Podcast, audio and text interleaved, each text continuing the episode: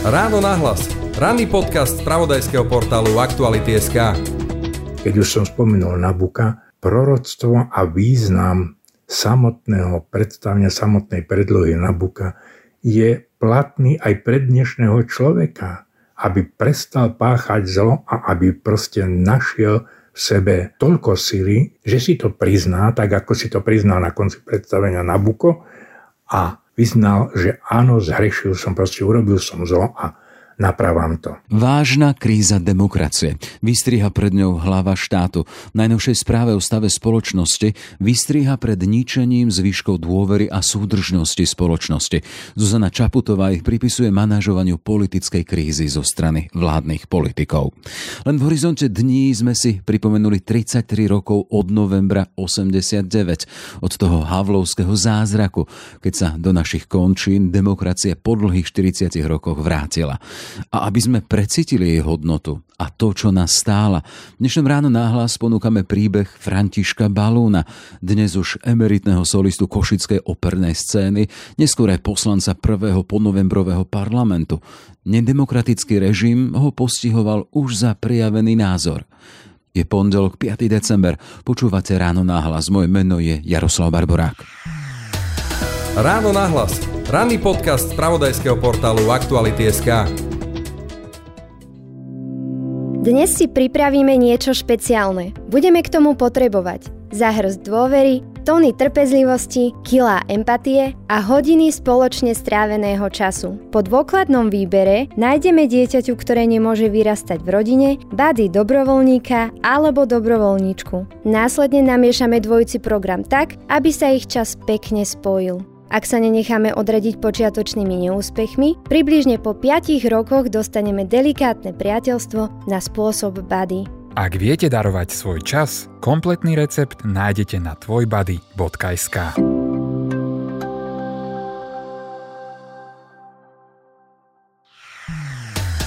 Ráno nahlas. Ranný podcast z pravodajského portálu Aktuality.sk František Balum, pekný deň prajem. Dobrý deň, prajem. Veľkú časť svojho života ste prežili aj pred tým 89.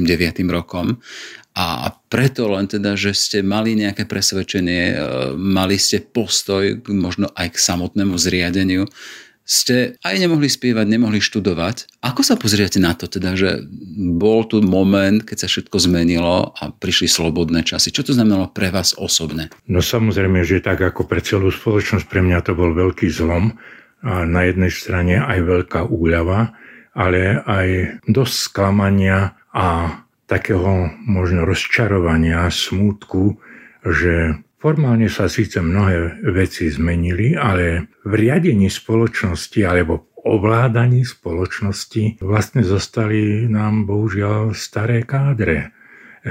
Pozrite sa, v Košiciach prvými veľkými podnikateľmi, len tak námatkovo poviem, bol bývalý predseda Mestského národného výboru súdruh Trebula, starší, a jeden z veľkých podnikateľov sa stal ideologický tajomník Mestského výboru strany, ktorý mal na starosti aj kultúru. Tam e, sa volal súdruh Kačmár. On privatizoval e, veľmi veľa krčiem, teda verný svojmu menu. Bol naozaj privatizerom veľkým. Vlastne tí privatizéri, ktorí predtým sa hlásili k proletariátu, akože formálne, odrazu aj cez to hospodárstvo, aj cez pozadia ideovo veľmi ovládali tú spoločnosť. A čo ma sklamalo napríklad e, hneď po tej revolúcii a tie prvé voľby parlamentu, že povedzme určitá skupina tzv. demokratov e, sa akoby zľakla že nástup alebo preferencie kresťanov, kresťanských strán, kresťanskej strany je obrovský, tak do svojich hradov povolala špičkových komunistov, ktorí sa premenili na tzv. demokratov a riadili vlastne túto spoločnosť. E, mnohých som z nich poznal, stretával som sa s nimi. A toto bolo pre mňa takým, takým sklamaním, lebo oni, ktorí, možno preženiem výraz, gniavili túto spoločnosť po tej ideovej morálnej stránke, odrazu sa hlásili ako veľkí nielen demokrati, ale veľkí ľudskoprávni aktivisti. A toto bolo pre mňa sklamanie, že ten národ v mnohých prípadoch im naletel na to a preferoval viac ako tých ľudí, ktorí vlastne pod nimi trpeli a boli šikanovaní. Čiže vám chýbala aj taká tá čiara, hej, alebo to vyrovnanie sa s minulosťou, s časmi pred od novembrom 89, lebo teda vieme, bola to iniciatíva Václava Havla, potom Jana Čarnogórského, teda, že nie sa pomstiť tým, ktorí riadili dovtedy komunistom a dať im možná šancu na reparát? No, e, šancu na reparát e, je možné dávať a je dobre dávať, samozrejme, lebo nikto, nikto z nás nie je taký, aby nerobil v živote chyby. Druhá vec je, že oni si tie chyby, oni nepokladali za chybu, že boli v tej komunistickej strane, ktorú nazveme, nakoniec aj bola zločineckou organizáciou. Oni sa síce dnes e, odvolávajú, že komunistická strana nebola zločineckou organizáciou, ale bola. Lebo keď hovoríme o zločinoch komunizmu, no páchala ich strana a ešte a tak ďalej, takže bola to zločinecká organizácia. A čo ma najviac urážalo, že mnohí sa odvolávali na to, že no, veď aj zo Šavla sa stal Pavol. To ma doslova urážalo, pretože Šavol, áno, stal sa z neho Pavol, obrátil sa, ale nebolo to tak jednorazové, ako to robili oni. Odpustiť áno, ale znovu dostať ich na vyselnie, to bola naša zbabelosť, naša veľká slábosť. A vážne tam pomsta nemala čo robiť, ako u, kresťanov už neprichádzala do úvahy pomsta. Ale oni si nikdy nepriznali, že robili zlo. Práve na tom parazitovali ešte aj budúcnosti. A samozrejme, dostali sa k bohatstvu tým, že mali samozrejme v rukách predtým a mali konexie, poznali proste tie chody či tých tovární alebo ďalších e, prevádzok inštitúcia a tým pádom naozaj či už len z pozadia, alebo priamo ovládali túto spoločnosť. Ne. Pán Balon, poďme k tomu vášmu príbehu, lebo vy ste v tom období pred 89. síce boli aj solistom, ale keď tam ešte poviete skôr, boli tam aj časy, keď ste nemohli ísť na obyčajnú strednú školu, lebo? No, na základnej škole, keď som končil základnú školu, tak mi riaditeľ školy povedal, že mi nepodpíše prihlášku na strednú školu, pretože moji rodičia a ja sme bigotní katolíci. V žiadnom prípade proste neprichádzalo do úvahy, aby mi podpísal takú prihlášku. Ale podpísal mi prihlášku, ja som sa dostal do, do učilišťa, ako e, vyučil som sa v autoservise a, a tak ďalej. No a takže proste toto ma vlastne potom nejako prenasledovalo celý, celý život. Veľmi som chcel študovať ďalej. Veľmi som mal rád spev, veľmi som e, chcel ten spev študovať. Bohužiaľ, neprijali ma ani v Košiciach na konzervatórium, neprijali ma ani v Žiline, ani v Bratislave, ale prijali ma až v Brne na štvrtý, to bol štvrtý pokus, keď som sa hlásil na konzervatórium. Paradoxné je, že e, už predtým som spieval ako bez teda konzervatória som spieval v Prešovskej operete a dokonca po troch rokoch som bol prijatý do zboru opery SND. Pre operu Slovenského národného divadla som bol veľmi dobrý, veľmi potrebný, ale ako študent na konzervatóriu som bol nepriateľný. A to boli také paradoxy, ale jednu vec musím povedať, keď mi Dorko, tá riaditeľ základnej školy, povedal, že mi nepodpíše tú prihlášku a, a tak ďalej, a že zo mňa nič nebude, to som niekoľkokrát počul pri tom záujme, tak moja mama mi povedala jednu vec, ale uspokoj sa, synu, čo tam riaditeľ ti môže? Kde ťa pán Boh bude chcieť mať, tam ťa postaví. Len musíš mu dôverovať. A toto so mnou vyšlo, proste ten, ten mamin výrok, proste so mnou vyšlo a tá dôvera v Boha ma naozaj sprevádzala. I keď občas som samozrejme za, zapochyboval, ale vrátil som sa ospäť, opäť k tomu, že tú dôveru som si obnovil a tú maminu vetu som mal vždy pred sebou, keď bola kritická chvíľa. A musím povedať tak už po celej tej kariére, že mala svetú pravdu. No, mm, po štúdiu na konzervatóriu v Berne nastúpil som do Košic, no a tam som bol až do odchodu do dôchodku. Celkové som spieval v divadle vyše 50 rokov, takže mal som toho spievania a bolo mi dopriaté, že som stvárnil veľmi krásne postavy, či už Verdiho alebo Pucciniho a mnohých, mnohých iných autorov. A ďakujem Bohu za celý ten život a ďakujem predovšetkým tiež aj, aj mojej manželke a rodine, že manželka mi vytvárala úžasné prostredie, úžasnú podporu a porozumenie som mal. E, neviem si predstaviť, že by som mal manželku, ktorá nemá pochopenie pre moje povolanie. Dnes si mnohí mladí nevedia predstaviť, teda, tak hovoríte o svojom vnútornom presvedčení o tom, to, čo vám povedala mama dôvery Boha aj v najťažších chvíľach, ale predsa len v tom čase, pred novembrom 89, sa toto nenosilo a samotný režim bol proti náboženským prejavom. A chcem sa spýtať, ako sa toto vlastne snúbilo alebo nesnúbilo s tým, že vy samotní ste boli solistom divadla, ste museli žiť dva životy, alebo vám to tolerovali tí, ktorí vtedy ovládali tú komunistickú kultúru? E, ja som žil jeden život. Ja som chodil verejne do kostola. Ja okrem divadla som spieval aj na rôznych koncertoch. Dokonca bol som pri zakladaní tradície vianočných koncertov v štátnej filharmonii v Košiciach. Takže ja v žiadnom prípade som nemôžem povedať, že by som ani som nebol ochotný žiť dva životy. E, stal som si za svojím bez toho, aby som niekoho obmedzoval, ponižoval, urážal. Jednoducho som svoje povolanie, a dovolím si povedať svoje povolanie ako kresťana, aby som realizoval bez toho, že sa obávam o svoju kariéru. Áno, teda vyčítali mi to, dokonca ma urážali alebo proste povyšovať, dokonca ma obvinili, že som akýsi tajný funkcionár cirkvy. Neviem, aký, akú funkciu som zastával, lebo som... Ja, áno, organizoval som, alebo spolu, spoluorganizoval som rôzne aktivity, e, rozširoval som e, samizdatovú literatúru už od 69. roku a pokračoval som potom aj v Bratislave. Samozrejme, to som nerobil provokatívne, ale, nemohol, ale do toho kostola na, som chodeval pravidelne na tú dobu možno provokatívne, ale len som si plnil svoju povinnosť. No ale na druhej strane e, to sa prejavilo v tom, že napríklad ste mali zakázané robiť koncertnú činnosť.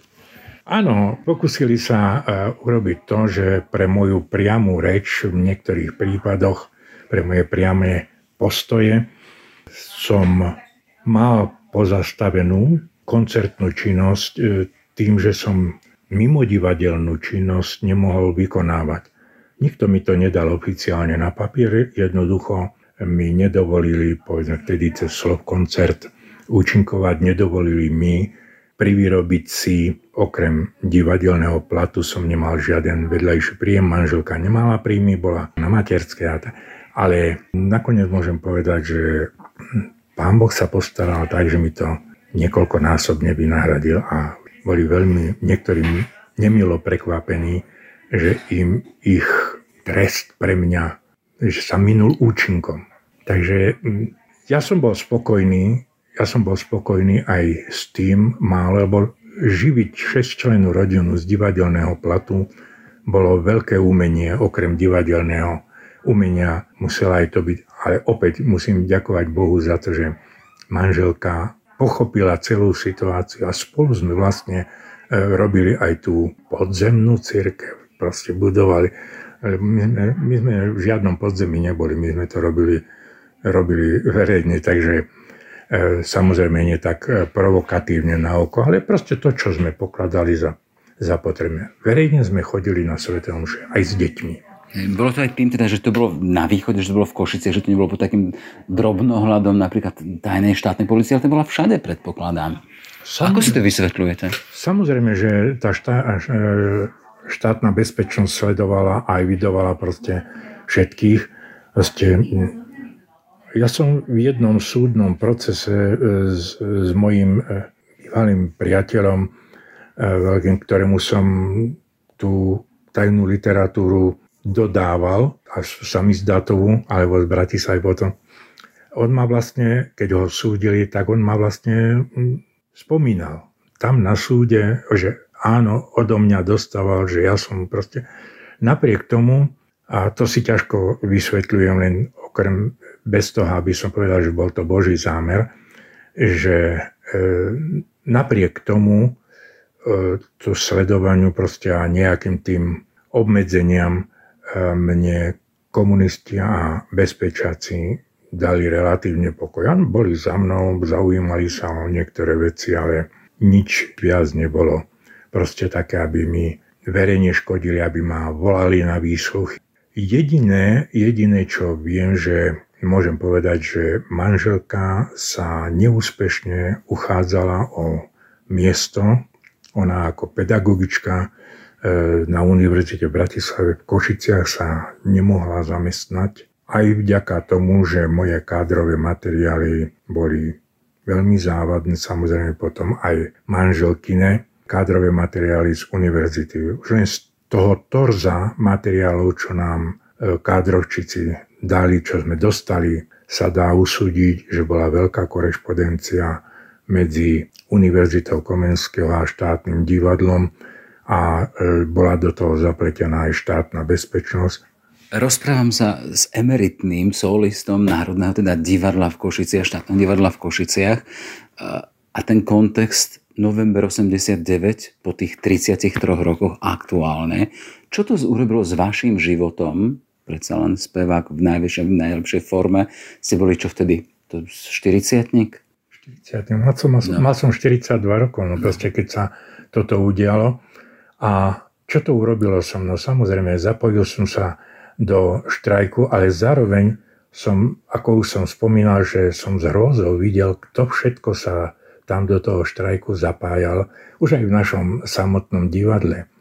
E, boli to naozaj tí, ktorí, ktorí sa jednak skrývali, ale boli aj exponovaní komunisti a proste odrazu, spomínal som, boli veľkí demokrati. Čiže rýchlo sa zorientovali a ten prospechárstvo v nich akože sa nezaprelo. Áno, so mnou to urobilo to, že vlastne tým, že som bol známy odbojník proste proti komunizmu, stal som sa poslancom, tedy kooptovaným v miestnom zastupiteľstve na našom sídlisku a bol som potom nominovaný do prvého slobodného slovenského parlamentu ako poslanec. Ale poďme ešte k tým trom dekádam. Rozprávam sa s emeritným solistom opery, Košické opery.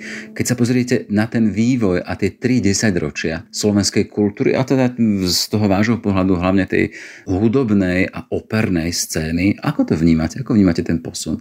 A to, čo bolo možné urobiť na Slovensku? Lebo aktuálne sme teda v stave, keď e, ministerka kultúry odvolala šéfa Slovenského národného divadla za to, akým spôsobom sa vyjadroval v kontexte, keď sa politici vyjadrujú tak, ako sa vyjadrujú a nepodpísal by sa po to každý. E, ako to vnímate vy, teda človek kultúry ešte spred novembra a teraz tá kultúra po novembri? To je veľmi ťažké hodnotenie súčasného stavu kultúry, pretože ak si položíme otázku, čo je kultúra, je, existuje nová kultúra človeka? Keď stále hovoríme, že ten človek je čím ďalej, tým horší. Čo robí tá kultúra? Čo mu predostiera na konzumáciu, vozovka konzumáciu e, vo video, po, počúvaní, čítaní. A vy máte pocit, že človek je stále horší? E, tak sa mu to javí. E, javí sa mi to, áno. Javí sa mi tá, to tak, že, že tie hodnoty e, ľudské sú príliš e, relativizované, ba dokonca tie základné hodnoty, cnosti ľudské sú vysmievané, parodizované a dostáva sa na povrch voľnosť, tzv. voľnosť bez zodpovednosti a karikatúra. Karikatúra, e, aby som bol konkrétny, ja to pokladám za karikatúru aj inscenácie niektorých opier, klasických opier a teraz vám režisér, realizátori povedia, že to je nový pohľad a aktualizujú. hudba zostáva, napríklad u Verdiho, zostáva pôvodná, ale oni ju aktualizujú na súčasné pomery. A ja kladem otázku, či ten dnešný človek je tak hlúpy, aby nepochopil tradičný odkaz alebo pôvodný odkaz toho Verdiho diela, či mu to treba dávať po lopate. A ak, prečo potom sa aj hudobná zložka neaktualizuje, ja neviem, aby to, toho Nabuka napríklad interpretoval nie klasický orchester, ale proste tublatanka alebo nejaká iná, iná skupina. Pozor, neznehodnocujem tublatanku, takže, ale proste pre, preinštrumentovať proste to, to, keď dávame nový pohľad čo to je nový pohľad? Veď proroctvo, keď už som spomenul Nabuka, proroctvo a význam samotného predstavenia, samotnej predlohy Nabuka je platný aj pre dnešného človeka, aby prestal páchať zlo a aby proste našiel v sebe e, toľko sily, že si to prizná, tak ako si to priznal na konci predstavenia Nabuko a vyznal, že áno, zhrešil som, proste urobil som zlo a napravám to. Na to netreba, netreba žiadne moderné prevedenia, žiadne ne, dokonca až parodie. A mohol by som proste menovať e, ďalšie klasické veci, ktoré, ktoré síce sa môžu... Áno, videl som inscenáciu v Anglicku Rigoleta, kde sa dej odohrával v bare Vojvoda bol majiteľom baru, Rigoletto tam slúžil a jeho ako čašník, jeho dcera Gilda proste. Ale to bola tak krásne čistá e, inscenácia, že si poviete, no veď toto sa deje aj dnes. Takéto veci sa dejú aj dnes. Ale ak už dávam napríklad historickú, keď som, sa vrátim opäť k Nabukovi, ak dávame historickú vec, biblickú, tam nie je možné, ani, vlastne ani nie je potrebné to aktualizovať. Opäť mohli by sme povedať, no aktualizujme Bibliu. Aktualizujme si ju tým, že ju prežujeme, že ju prečítame dôsledne a aplikujeme ju na ten svoj život. A nie je absolútne potrebné ani v tých inscenáciách operných na to, aby sa robil naozaj z toho paškvil. V Čechách prebehla veľká diskusia k súčasným inscenáciám, inscenovaniam operných titulov. Vyjadrili sa k tomu e, renomovaný režisér Václav Ježník z Brna, e, dirigent Zbaviteľ a proste osobnosti, veľké osobnosti e, opery e, v Čechách a dočítate sa veľkej kritiky proste súčasných inscenovaní týchto operných titulov. Áno, a to sú páni, ktorí niečo prežili a niečo inscenovali a kvalitne inscenovali.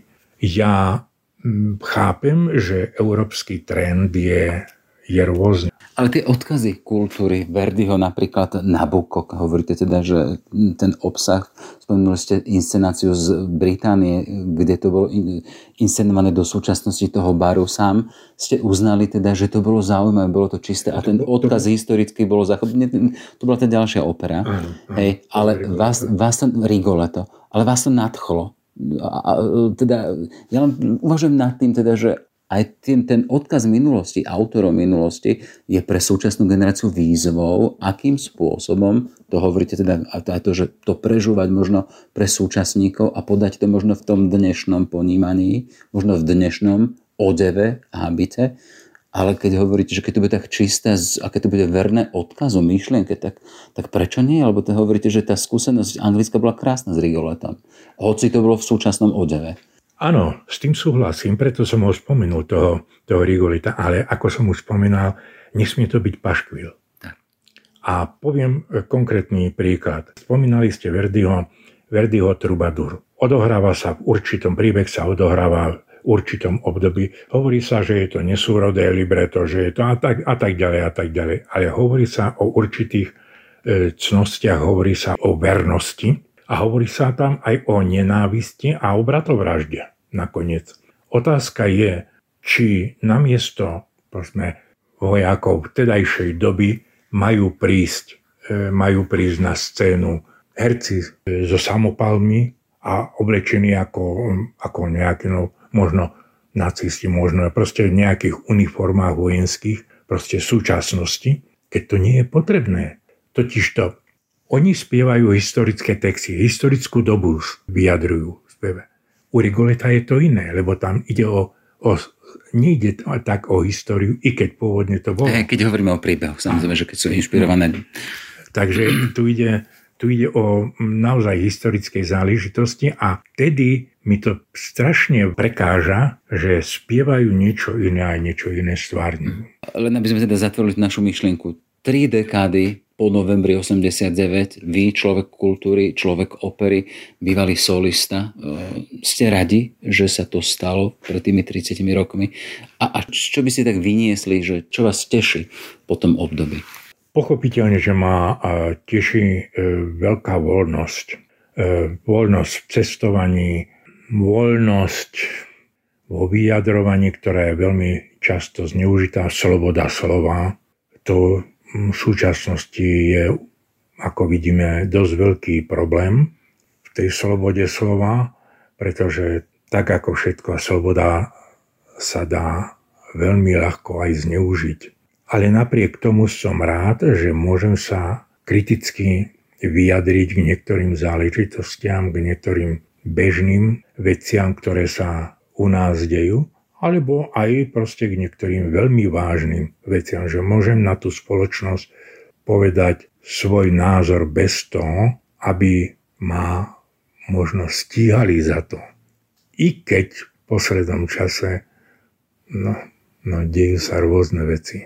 Ale z toho, čo som pochopil, to kľúčové slovo je sloboda. November 89 priniesol slobodu. Áno. Keď, A z toho sa tešíte? Z toho sa veľmi teším, lebo keď E, sa vraciam e, pred ten november. Ja som síce chodíval, ako som hovoril už, slobodne, aj vtedy som bol slobodný. Som chodíval do kostola na tie náboženské obrady a tak ďalej.